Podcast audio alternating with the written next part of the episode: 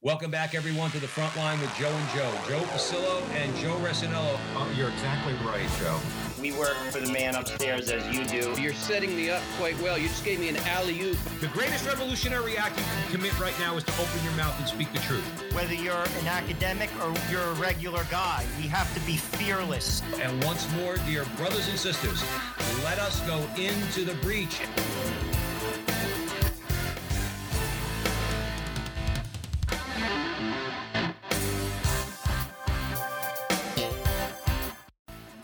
Again, everyone, and welcome back to the front line with Joe and Joe. Joe Pasillo, as always, joined by Joe Resinello.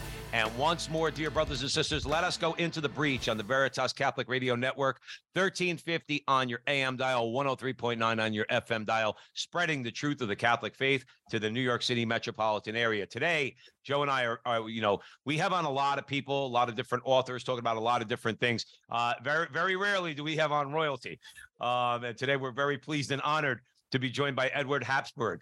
And uh, Edward has written a new book out from Sophia Press, uh, The Habsburg Way Seven Rules for Turbulent Times. And in case any of you out there are asking, is it uh, Edward of the Habsburgs? Yes, it is. Uh, so we're very pleased and honored to have him here. And many of you out there have heard of Edward. If not, I will give a brief bio. Edward Habsburg is Hungary's ambassador to the Holy See and the Sovereign Order of Malta. His family reigned in Austria, Hungary, Germany, and Spain, and quite a few other places. Also known as Archduke Edward of Austria, he is a diplomat and social media personality. Uh, he and his wife, Baroness Maria Teresa von Gudenus, I th- believe I'm pronouncing that correctly, um, have six children. And he is also the author of several books, including the children's book, Dubby, the Double Headed Eagle. Uh, he's written volumes on Aquinas, James Bond, Harry Potter, novels, and screenplays. Edward Habsburg, welcome to the front line with Joe and Joe. Thank you very much for having me on board, and many greetings from Rome, where I'm currently sitting.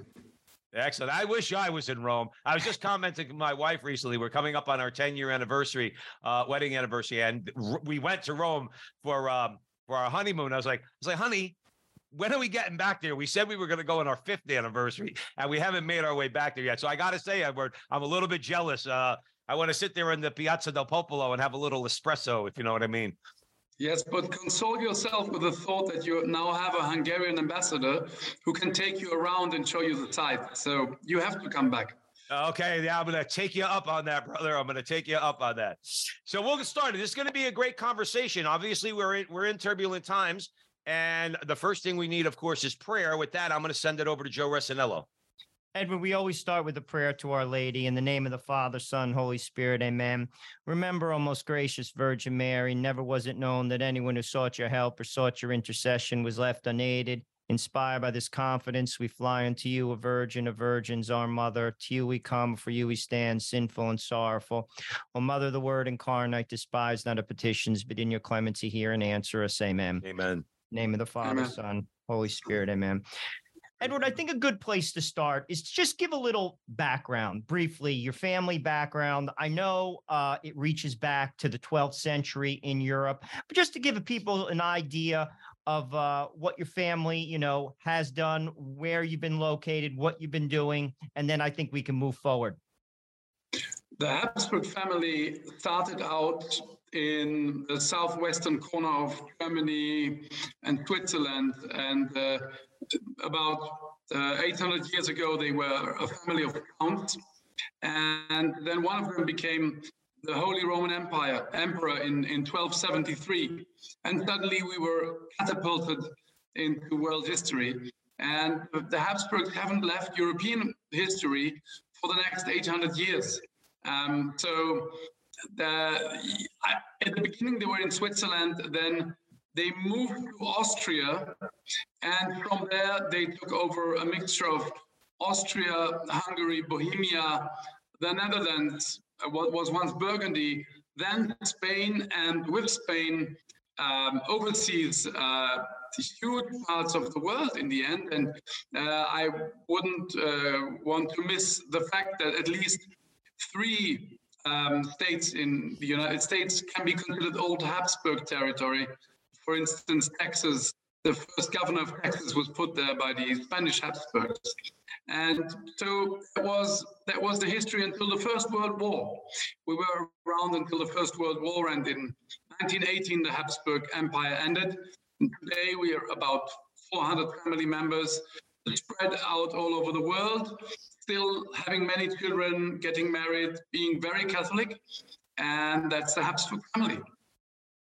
And you know, I I find it very interesting. Obviously, Edward, you mentioned, um, you know, World War One, you know, brought it brought an end to, I guess, many empires. Um, and and we're always told that that's such a great thing. Like I remember in school, but I always remember asking myself, well, why? Like I've had this conversation with people as far as like let's say empires and monarchies and what makes what we have now inherently inherently better using a word better than let's say a monarchy? Why is I, I've asked this question of many people who let's say who, are, who might be on the political left. I say, why should I, in a knee jerk way, have a disdain for monarchies or for an emperor? In other words, in many ways, I would say that that those let's take the Austro-Hungarian Empire, okay, um, was was very stable for for a number of centuries. Okay, I'm not saying that it's not without problems, but democracy doesn't seem to be all that in a bag of potato chips either. At least what it's what we have now in in America. Am I off in my assessment in that? Edward, what are your thoughts on that? First of all, Joe, you're of course you jump right into the middle of many of the topics of my book uh, with your question. Um, I would say the main reason why you are being told that monarchy is something bad and thank God it's gone is because America is built upon the myth of fighting tyrants and monarchs. And um, therefore, that, that would be a natural step to think that monarchy must automatically be something wrong. Uh, of course, it isn't, because for, for several ten thousands of years, most of human history was monarchies. And um, and a good monarch, and I think the Habsburg monarchs were, for the greatest part, good monarchs that were responsible to God and that had to account for their deeds in front of God one day. A good monarch uh, will try to give his people justice, will try to be there for his subjects, will try to live as a good Christian. And all of that is an element that uh, we are missing today. One of the reasons I wrote this book was I thought about uh, what are those seven values of our family and why are they not around anymore? Uh, why do we find them so rarely? Why do perhaps our politicians not check all the boxes that the Habsburg monarchy checked? And um, I give you one example. One example. Um, uh, Blessed Emperor Karl, the last Habsburg emperor, the only me- member of our family that was beatified um, under John Paul II. Uh, he was a saintly man, a really saintly man, a good emperor in the very short one and a half years that he ruled. But after he went into exile, and in the end, when he lay dying on the island of Madeira, he had offered his life to God for his people. He obviously, he really offered God his life so his people would have peace. Now I ask you, can you imagine any politicians we have nowadays that would offer his life for his people. Uh, it's hard to imagine, you know. Um, monarchs were used that they couldn't get out of the chair. Once you were there, you were stuck with it. Uh, your son had to live with your decisions. If you made a decision, you had to you had to live with that for a long time. Many politicians nowadays make a few years of politics and then they try to find some good job somewhere in finance or somewhere else and never have to look back because they don't carry the responsibility. A monarch doesn't have this luxury. So there is pros and cons for every form of government. But what I wanted to say is it wasn't all bad, even if the United States are built on the idea of fighting against tyrants. I, I will say this. I'm going to hand it over to Joe Edward Habsburg, uh, Habsburg, joining us here at the front line with Joe and Joe. We're discussing his new book, The Habsburg Way Seven Rules for Turbulent Times. Please don't buy it from the big box places. Buy it from the publisher. Let's support our Catholic publisher, Sophia Press. Um, I will say this to answer your question, and you know the answer to it anyway. Uh, no, I can't imagine any politician giving his life for his people. Okay. I think all you need to do is survey either the European landscape or the American la- political landscape, and you'll find exactly zero who are willing to give their lives. Joe Resinello. Just to talk about Blessed Karl, I mean, clearly he understood the idea that in order to rule, you must know how to serve, and he served God first. I think that's the differentiating factor with your family. You serve God. And in serving God, you serve the people. And there's a saying I went to a Jesuit college those who've been given much, much is expected. And if God has given you something, he expects something from you. And Blessed Karl understood that. You see, that is the difference between a Catholic ruler. He has a responsibility. I've been given something. I must share it because God will hold me accountable. And this man understood that. That's why he will be a saint one day. Talk about that because, to be honest with you, we're three Catholic men. God has given us gifts and we're trying our best to use them. That's what it means to be Catholic. And this man was given something great and he used it and he brought glory to God as a result of it. That's what your family has done. And I think that's what the world needs. Please talk about that. Yes. Um, the, the last chapter in my book, uh, the last of the seven principles or rules of our family is die well. And I told the publisher I could have put that at, at the first place because all Habsburgs over the last 800 years were horribly aware of the fragility of their lives and that they sort of held their soul in their hand. They knew that they had to give their soul back um, to God at some point, and they were going to be asked, How did you live your life as a family father, as a husband, as an emperor, and as a Christian? This was something that shaped them profoundly. So if you're like that, then you will hesitate before you become really corrupt or really nasty because you always have your eyes um, on, on eternal life. Um, most Habsburgs went to Mass, if not every day, then regularly. They were, they were, they, they had sacraments in front of their eyes. They went to confession. This is something that shaped you for life. We are living in a time where we've gotten used to religion being out of the public um, space not that much in the States. In Europe, it's, it's cemetery. In Europe, you never see faith. No politician will admit his or her faith um, in Europe. But if I know the faith of a politician or of a ruler, then I can hold him or her accountable to that. And I know what their values are.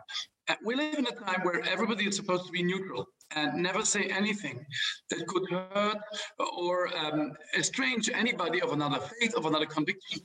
But that doesn't work that way. When you were in, in Habsburg Empire, you knew what you bought with that. The Habsburg rulers were Catholic, full stop. Blessed Emperor Karl, um, we have a WhatsApp group in the family. Um, and about four years ago, I made an official poll among the young Habsburgs. I asked them, what's your favorite Habsburg out of the 800 years? Who are the, which are the coolest? Um, and, you know, I expected some of the more famous names, Charles V or Franz Joseph, to pop up. Nearly all of them said Blessed Emperor Karl, who, in the eyes of the world, he took over in, in, in a war that we were losing. He lost the war. He lost the empire. He only ruled for one and a half years, and he died miserably in exile. In the world, in the eyes of the world, it's a total loser for you. And this is a saint. And this is the favorite um, Habsburg in my family. And I asked him, why? Why Blessed Emperor Karl? And the answer of one of them was because he did what he his life he did live his life as a family father and husband, as a Christian, and in his job, which happened to be emperor, the fullness under the eyes of God. And I think that's the answer for you. A Habsburg will always see himself under the eyes of God and will, will do whatever they do under the eyes of God. And you won't behave the same way as if you think that God doesn't see you, really.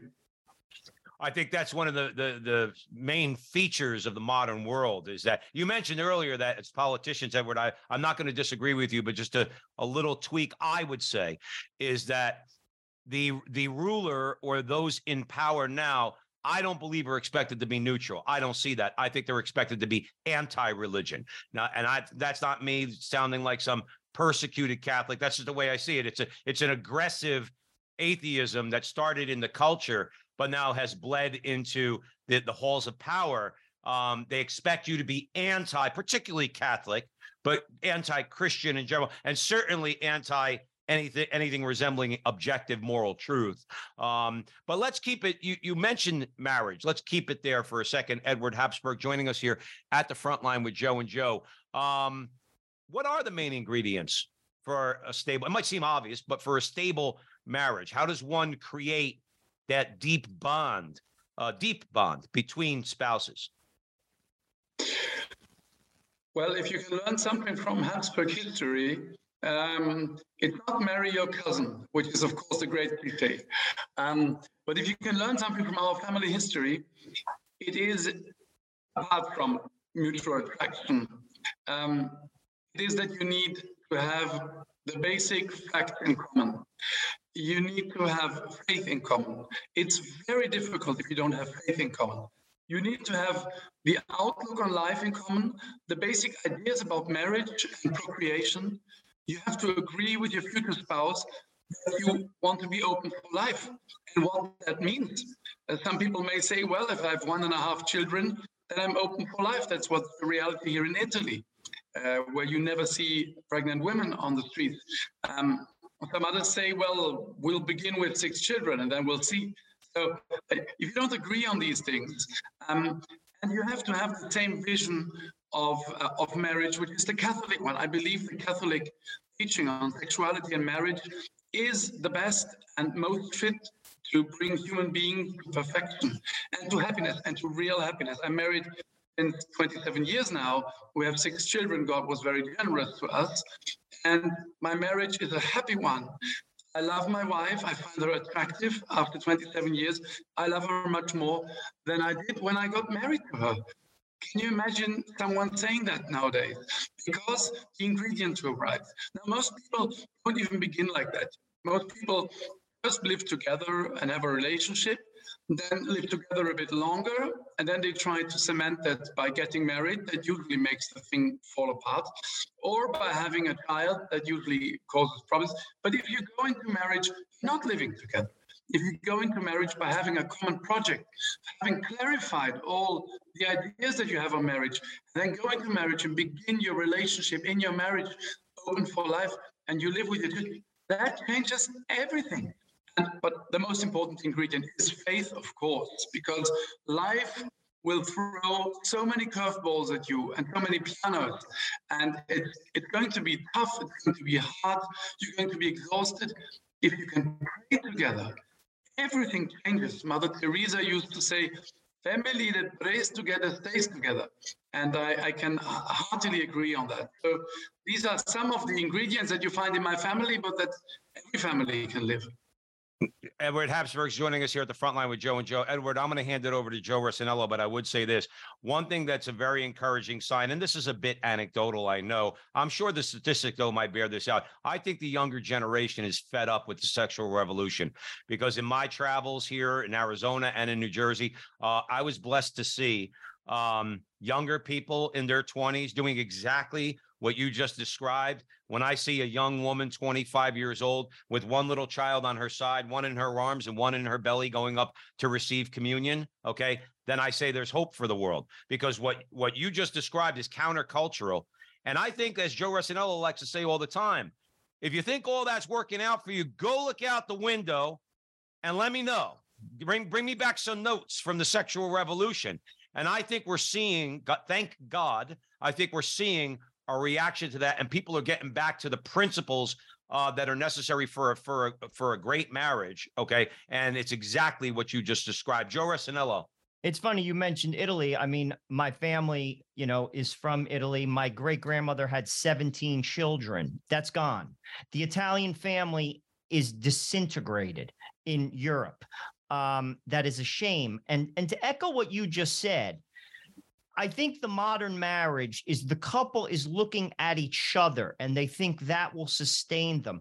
They have to look in the same direction, and that's God. When you do that, your marriage will be productive and fruitful and lasting. Also, the rosary. You mentioned prayer. My marriage is grounded in God and the rosary. We pray the rosary together every night for 10 years. Never one night have we missed that. And God that bless is you. how you sustain your marriage. The world thinks that these are like almost ridiculous ideas, but they are absolutely solid and and been proven. It it it it's it, it boggles my mind how modern man thinks they could reconfigure the wheel. Uh, the wheel works just fine the way it is, and I and I agree with you one hundred percent. I just wanted to say that you have it you have it spot on. And to be truthful with you, if the world did what you did, so many of the problems would disappear. Uh, that's very nice to hear. I, I believe that one of the main problems is that we never experience this. Uh, we don't see families with seven, eight children. We don't see parents that pray with their children. And I, I will go a step further and say we don't see our political leaders do that. You may you have a few very good also Catholic uh, political leaders in the states. In Europe, most political leaders either don't have children or are not married or never show themselves with family. People don't see family in, in the public uh, space. Uh, they, they don't ever see that it is something encouraged by the state. Now, I happen to come from a country where this is different. Hungary is strongly encouraging families to have several children. They are helping them to do so. And many people also don't feel that the state has got their back when they want to decide for a more numerous family. And but the central thing really is is are you're you're in trouble when you want to, for instance, decide to stay at home as a mother. Uh, people will yell at you. You can't do that. And we live in a time where people are sitting in front of screens, are alone, don't experience family, don't experience community, don't experience sexuality the way that God wanted them to experience. They were lost. Everybody's lost, and and that's why families are important. When you want to meet a family with parents who pray, when you meet this kind of situation, Joseph, that you just described, I, I was last year, uh, I, I gave a talk about Blessed Emperor Karl in Plano near Dallas. And the conference hall was filled with 700 people. All of those were young families so many children, so many young families. And all of them told me afterwards in, in you know, in the one-on-one, we want to be like Blessed Karl. We want to live like him. We want to put God in the middle of our, of our families. It happens. It exists. It's the thing that will give you long-lasting happiness and solidity for your relation. And it, it's going to spread. It's going to spread. I'm very, very hopeful there.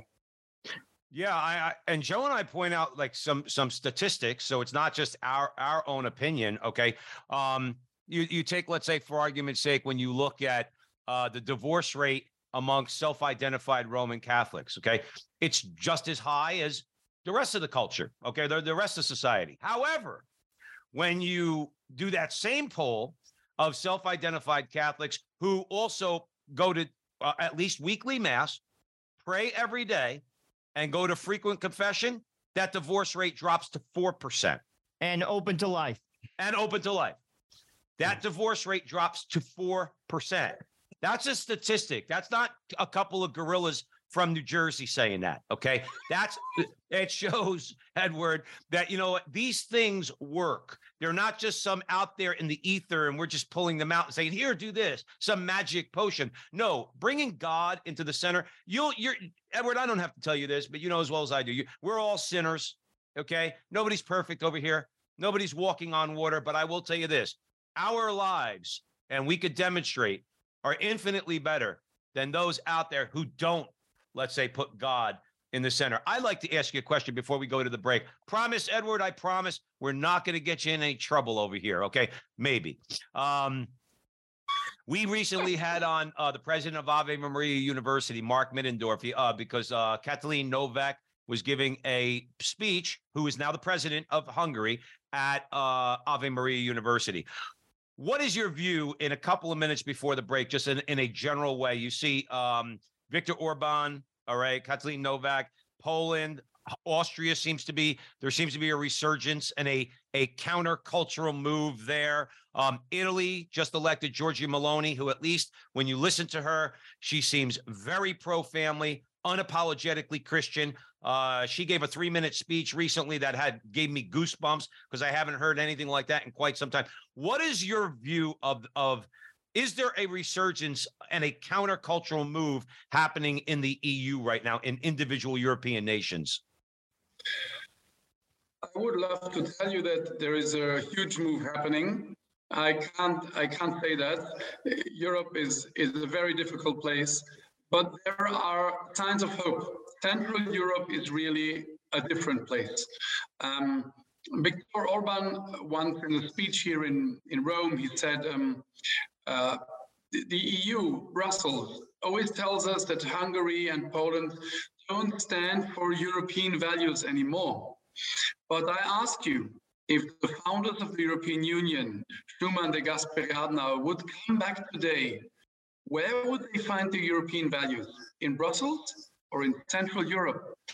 And you're right, Hungary, Poland, also in Italy, you now have a government that seems to be more pro-family, and um, there is hope, but it's still small and local. And the problem is, uh, conservative values in politics won't last if you don't have a basis of lived faith under it. And Europe is very, very secularized. We have a, a very, very secularized church, church structure, parishes, conservatism in itself doesn't work. It doesn't work without a strong basis in faith. Therefore, let's pray for good families. Um, let's pray for faith to spread, and then values will follow. That's how I see it. Uh, uh, yeah, well, Joe and I would definitely agree with you on that. So if you're just joining us, we have uh, Edward Habsburg um, here at the front line with Joe and Joe on the Veritas Catholic Radio Network. We're discussing his new book, The Habsburg Way seven rules for turbulent times. If you don't think we're living in turbulent times, then you probably have your head in the sand because um, we obviously are. And we're happy that Edward has, has chimed in on this in these turbulent times. Um, so we, we encourage you all to go out and buy the book, but please buy it from the publisher, from Sophia Press. Edward, before we take a break, let our audience know uh, where are you on social media? Where could folks find out a little bit more about what you have going on? Well, if you go on Google and just type my name, you will automatically drop into my Twitter account. I have an incredibly active Twitter account. Uh, my wife thinks I spend far too much time on Twitter, but I, I explained to her that I'm saving the world, so I have to. Um, I'm, I'm tweeting mostly about faith, family, my work as an ambassador, uh, Godzilla movies from time to time, um, just to loosen it up a bit. Um, and I'm, of course, right now, if you would go on Twitter right now, you would see that I am in the middle of a championship of favorite Habsburgs, where I, um, I as a Habsburg, democratically ask you to vote for your favorite Habsburg. You can then move to the next round. And this is going to take a few more weeks. So whenever you're going to check it out, you will still find it. It's wonderful for me. It's wonderful for me because I, I can see how much enthusiasm for my family is around there. But to get back to your question, Twitter is the place to find me. And it's also a place where you can contact me. You can write me a direct message. My direct messages are open. And if you ever come to Rome, of course, you have to reach out and tell the ambassador you're coming, and I, I might find the time, spend time with you in Rome. Uh, I think my wife and I are going to take you up on that, may hopefully over the next year. Um, so we're going to take a quick break at the front line with Joe and Joe. Stick around. We have Edward Habsburg for one more segment. This is a great conversation. Where there's Catholic radio, the folks who listen deepen their faith, families are strengthened, parishes and communities flourish. So, let people know you're listening to Veritas, tell your friends to tune in, and let's make an impact here for Jesus and His church. This is Steve Lee for Veritas Catholic Network. Welcome back, everyone, to the front line with Joe and Joe, Joe Pasillo and Joe Resinello. We're way in the breach with Edward Habsburg. We're discussing uh, his new book out from Sophia Press, The Habsburg Way Seven Rules for Turbulent Times. Joe Resinello. Edward, in the book, uh, you mentioned some dates. We talked about Blessed Karl. What are some five dates in the history of your family that are significant? Yes, I propose these dates in my book so you can get a, faster, a faster grasp on my family history because it's a long one and it's a complicated one. So uh, the first date is 1273. That was when the first Habsburg was elected, first time uh, emperor of the Holy Roman Empire. 1273. Um, then until 1500, that's the next date I propose to learn. Very easy, 1500. That was more or less the moment when the Habsburg Empire from, from a small, more Austria-centered world exploded onto the world scene by taking in very few years the Netherlands, Hungary, Bohemia, Spain, and with Spain, the New World and islands all over the world and parts of the United States. So we have 1273, 1500. Um, 1700 is the moment when the two lines of the Habsburgs ended uh, because we had one Spanish line and one Austrian line. So 1700 is, is the next uh, number that you can easily keep in mind. Um, then, of course, 1806 that is the date when the Holy Roman Empire ended. Holy Roman Empire was not an empire like the one in Star Wars, but a very different one. We can talk about that later. And 1918, of course, is the date when the Habsburg Empire ended once and for all, for the time being. That's a that's a pretty pretty broad uh, view of history. I mean, every date you mentioned, we could have hours long conversations with each individual one. I always, but I I will always say, and I always knew this g- growing up.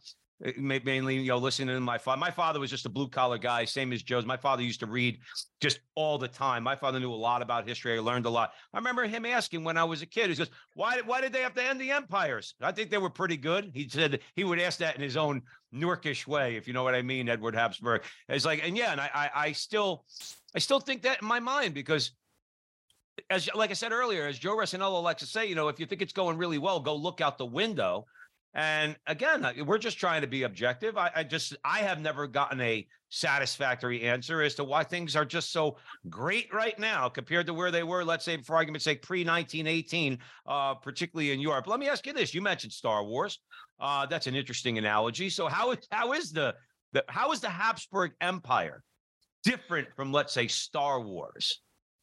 Uh, the idea from Star Wars that we have is an evil emperor uh, controlling an entire galaxy by the means of henchmen and um, and everybody cowering in fear until finally an intrepid band of of uh, rebels stands up and, and throws the emperor out and um, uh, the Habsburg Empire was very very different. The Holy Roman Empire was a very complicated and always just barely balanced ensemble of different rulers, princes, dukes, dukedoms that were under one emperor. But the emperor didn't have absolute power and could sit cackling and laughing in his palace, counting his money, because he very rarely had money. But his job was to balance all these different interests, languages, um, legal structures, keep it all in peace, be the ruler as mostly as judge over their quarrels. And that is very different from what we imagine an empire to be. And this shaped the Habsburgs from the beginning. The Habsburgs were always international. If you're an emperor of, say, Russia or France lately, uh, there is always a temptation to enlarge your nation by invading neighbors. Uh, Habsburg never had a nation. And that is also very interesting um, the great closeness between the Habsburg Empire and what the United States are nowadays. There are great similarities. I speak about that in the chapter um, on subsidiarity um, that I have in my book. And your wonderful nation is built from the grassroots up. Your, your, your basic unit is, is the home. Then you have the township. Then you have the county. Then you have the states Above that, of course, you have the federal level, but that is weaker than the basis, at least in theory. And that's wonderful because human beings are built like that. We can understand our surroundings. As soon as we go above state level, on national level, or even on a supranational level, it gets very, very far away. And that's why I like the United States. And, and just to say, why are we living in turbulent times? We are living in times where I sometimes have the impression that decisions on world politics are being taken on a level far above the national level and far removed from democratic legitimation. Uh, politics are not being made anymore by national government, but by other institutions that are supranational and that you have no influence on. And this is a dangerous thing. While a king or a Habsburg ruler was always and all the time had to respond to the single nations under him. Um, uh, Charles V said to his son if you rule over different and singular nations and you don't respect their laws, their customs, their languages, their religion, their national characters, you will be in deep trouble. So that's yes, that's quite a few thoughts on that. No, no, I'm I'm glad because it's one thing that we try to emphasize. Not not we. I mean, we just we're just trying to propose better ideas that already exist. Obviously, subsidiarity being one of them. I mean, American federalism is supposed to be based on subsidiarity. That's why we are the un- we're not America.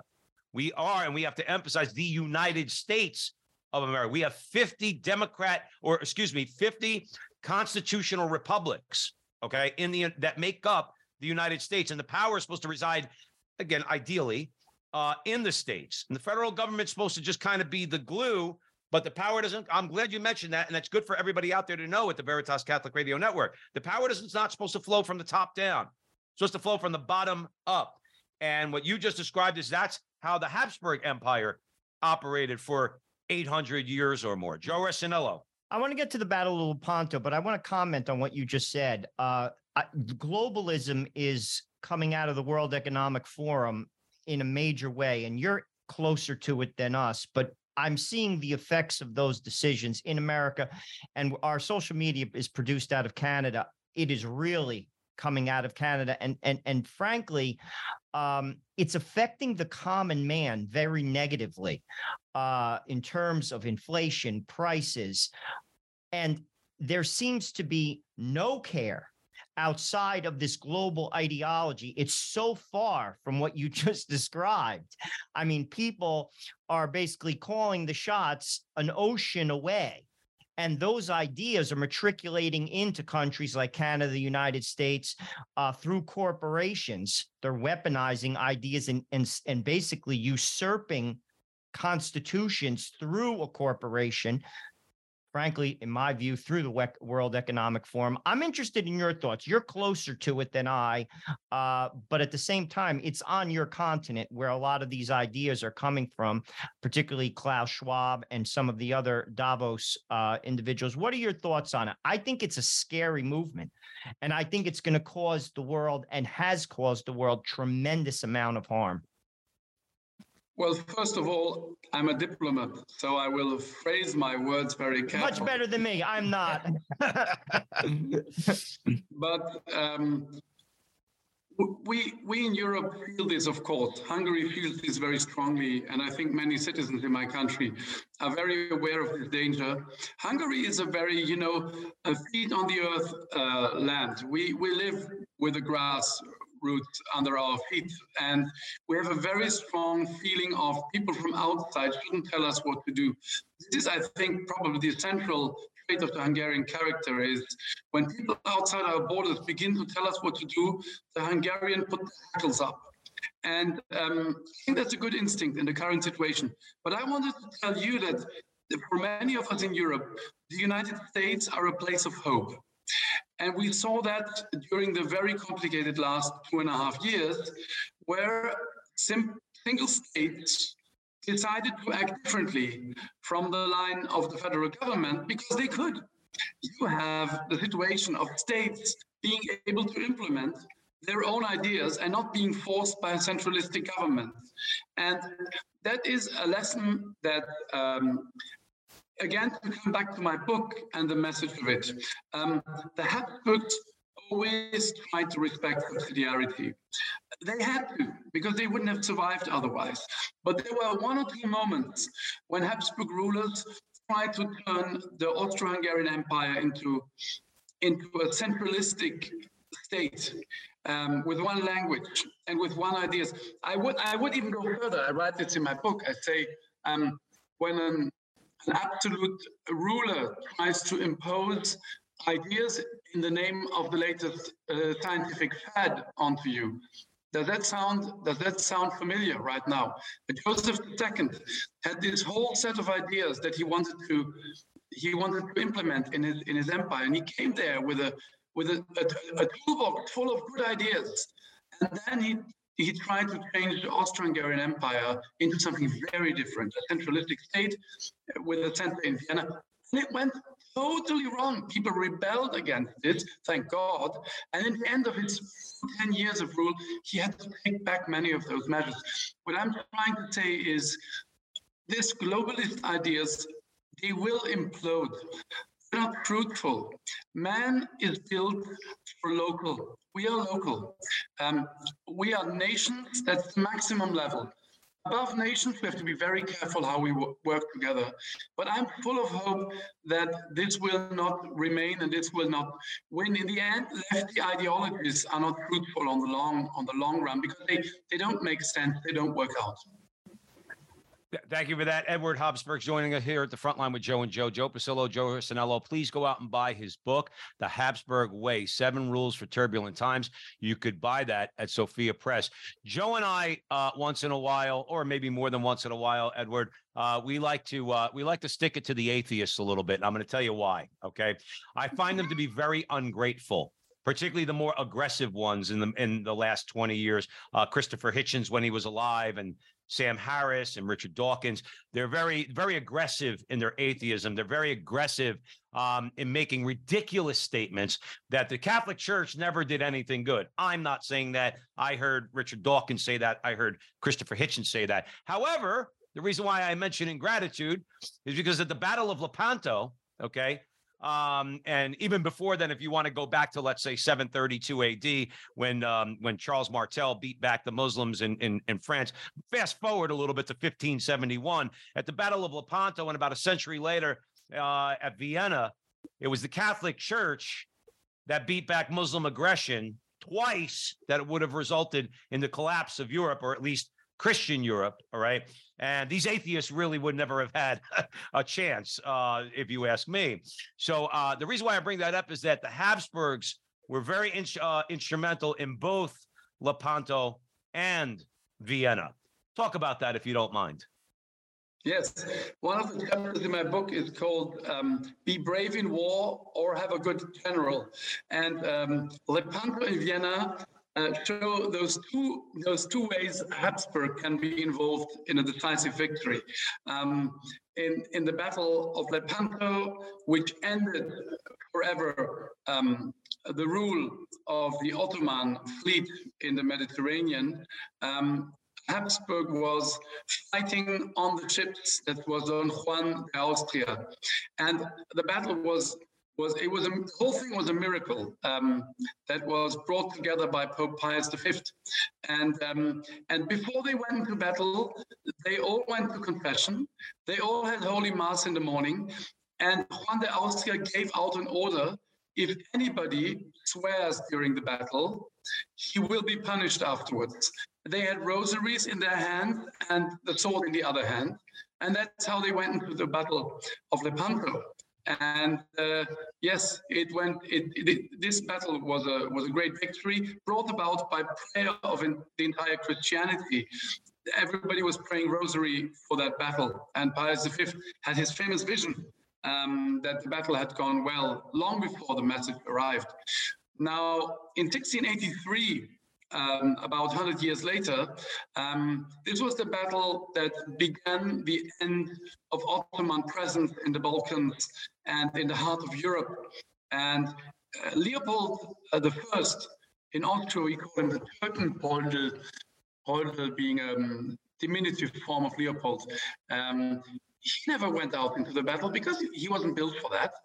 But what he was really, really good was um, making alliances.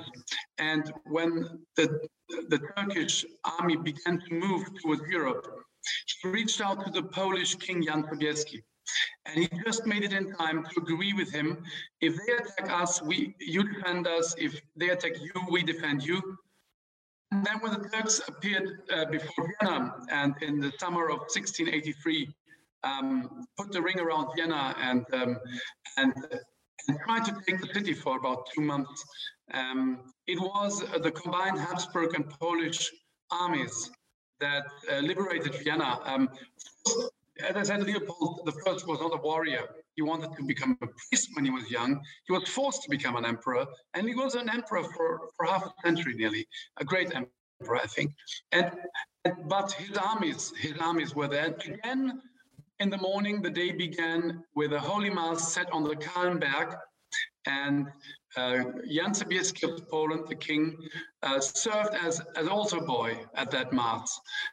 And after that, he led the greatest horse charge in the history of Europe. Um, and, and in the end, Vienna was liberated. So, two very different ways for Habsburg to be involved in two very crucial moments um, of European history and, and two victories uh, against the Muslim forces. Thank you for that history lesson, Edward Habsburg. We really appreciate it. We hope our uh, our atheist friends might uh, might actually listen to that a little bit, especially if they value uh, Western civilization. Uh, you just mentioned two times, two times that that Catholic uh, Catholic leaders saved Europe from Muslim aggression. Joe Resinello.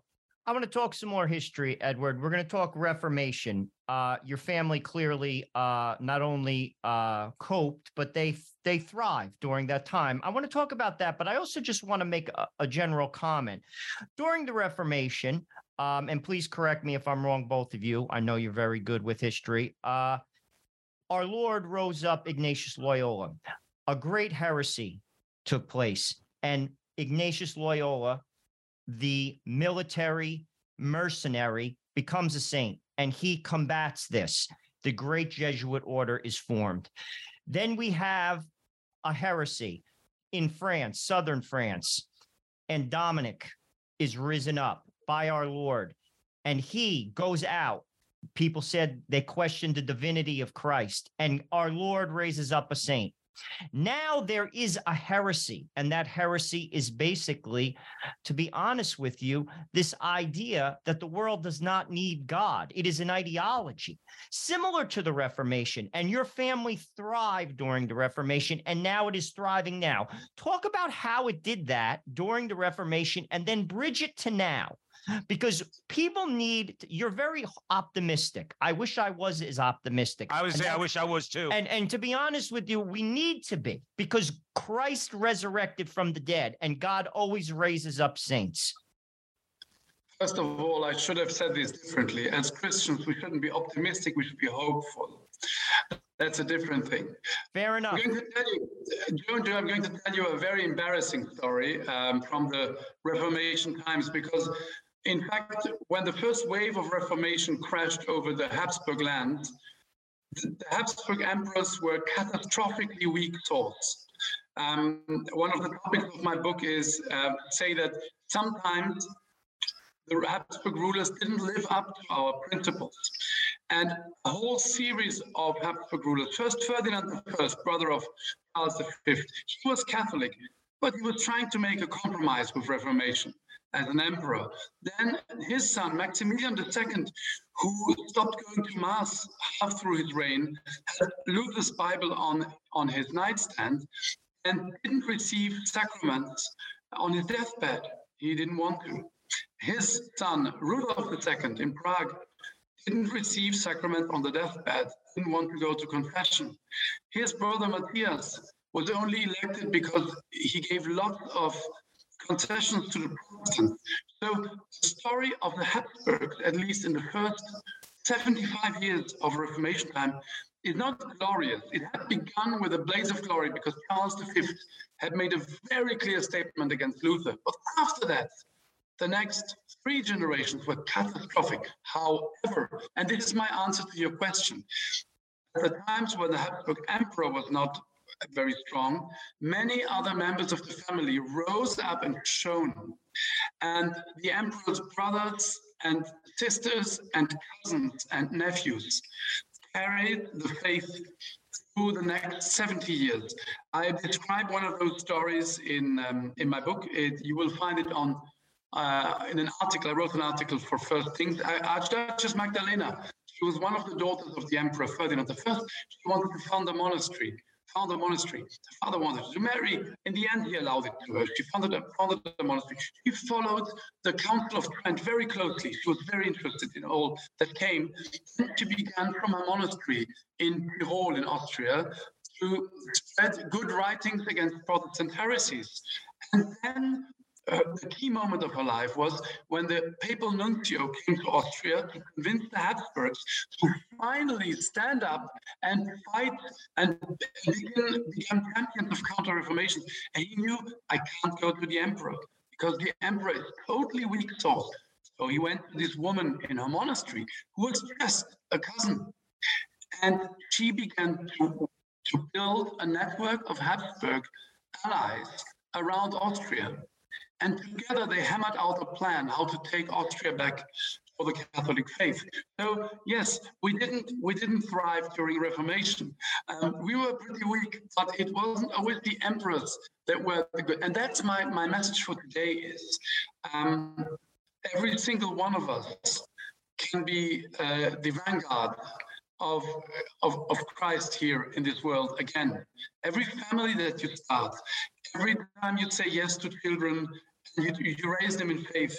You fight the heresy we're living right now. Every one of us can do that. I mean, the Habsburg family is doing it too, but it doesn't have to be us. It can be you and it can be everybody. Absolutely. Let's uh let's let's keep it for a second on holy women.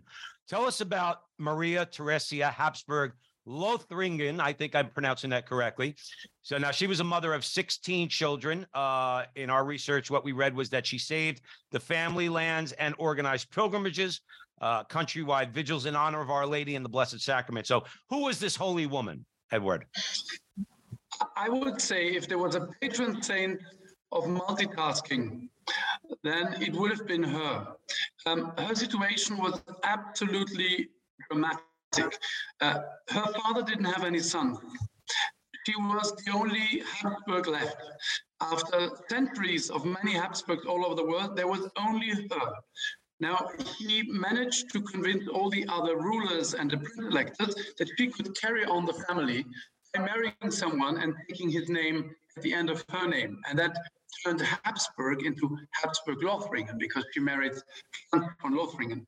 And but still, she had to prove that she could have children. And um, and then several things happened at once. Her father died. She had to become empress with next to no experience, very young, barely married, with a few children. Uh, her emperor, uh, enemy Frederick of Prussia attacked the Habsburg lands in Silesia. Several other European countries began attacking the Austria, moving into Austria, and putting in doubt the agreement about her being ruler. And it looked like her goose was cooked. It was over, game over for the young Habsburg em- empress ruler. But she was formidable. She had an incredible energy. She was a deeply devout Catholic. And she surprised everybody by going to the place that nobody expected. She went to the Hungarians. And the Hungarians were more or less unwilling subjects to the Habsburgs, always fighting for their freedom. She went to them with her children, with her three year old son and successor, Joseph, on the hand. And he, she begged Hungarians to help her save the Austro Hungarian uh, land. And they at once said, Vitam et sanguinem pro, pro reginam nostrum. We give uh, blood, blood and life for our queen. And with her, with their help, so she was very good. Then she was cheerful, and she had 16 children in 20 years of marriage. And she repopulated Europe with Habsburgs. But imagine if she hadn't had any children. Imagine if she hadn't had this, this hopeful, optimistic, and energetic character. It would have been over in 1740. but uh, it went on and on and on. So there are strong women in our house, and before every of those 16 births, she uh, she ordered the entire Habsburg land to set out the Blessed Sacrament and for people to pray in front of the Blessed Sacrament and have rosary processions for a good birth. So she knew how to live her life as a, as a Catholic. Absolutely. Uh, we're running short on time. The book is The Habsburg Way Seven Rules for Turbulent Times. That's out from Sophia Press. Edward, if you don't mind, for our audience here at the front line with Joe and Joe and the Veritas Catholic Radio Network, some some parting thoughts that you'd like maybe for us to think about um, would be greatly appreciated. Yes, most people would be surprised how close Habsburg thought and US thought can be. There are many ties between the Habsburg history and the United States. You will be surprised to find them in the books. I've written this book for American readers because most of my followers on Twitter are Americans, and I love the United States very, very much. American culture, your country, uh, I now own a pair of Texas boots that I sometimes wear secretly under my ambassador clothing. Edward Habsburg, uh, what's your uh, what's your social media on Twitter? Uh, how could how could our folks find you? You you just go on Twitter and you type Edward Habsburg and you'll have my handle at once. And you can find me on Twitter and you can reach, also reach out to me. I think I have a quite an amusing Twitter account that is not a typical dry ambassador's account. Awesome. And if you're out there and you heard that, you could also follow Joe and I on Twitter um, at with Joe and Joe, at with Joe and Joe. We have a small following right now, only because we weren't pursuing Twitter up until very recent events involving a man named Elon Musk. So now we look to Twitter as being a bit more of an open platform. At least, uh, at least here, Joe and I could uh, voice our opinions, probably a little bit more um, openly than we can on YouTube. But you can follow us also on YouTube at the Frontline TV, the Frontline TV. So help us out. We never ask you for uh, for any money or anything like that. Joe and I don't get paid, but what we do ask is that if you like what we do, follow, like, subscribe, share, do all that fun stuff. Edward Habsburg, you are welcome back at the Frontline with Joe and Joe anytime, brother. I had the most wonderful conversation with you two guys. And uh, of course, I'm going to follow you too on Twitter now.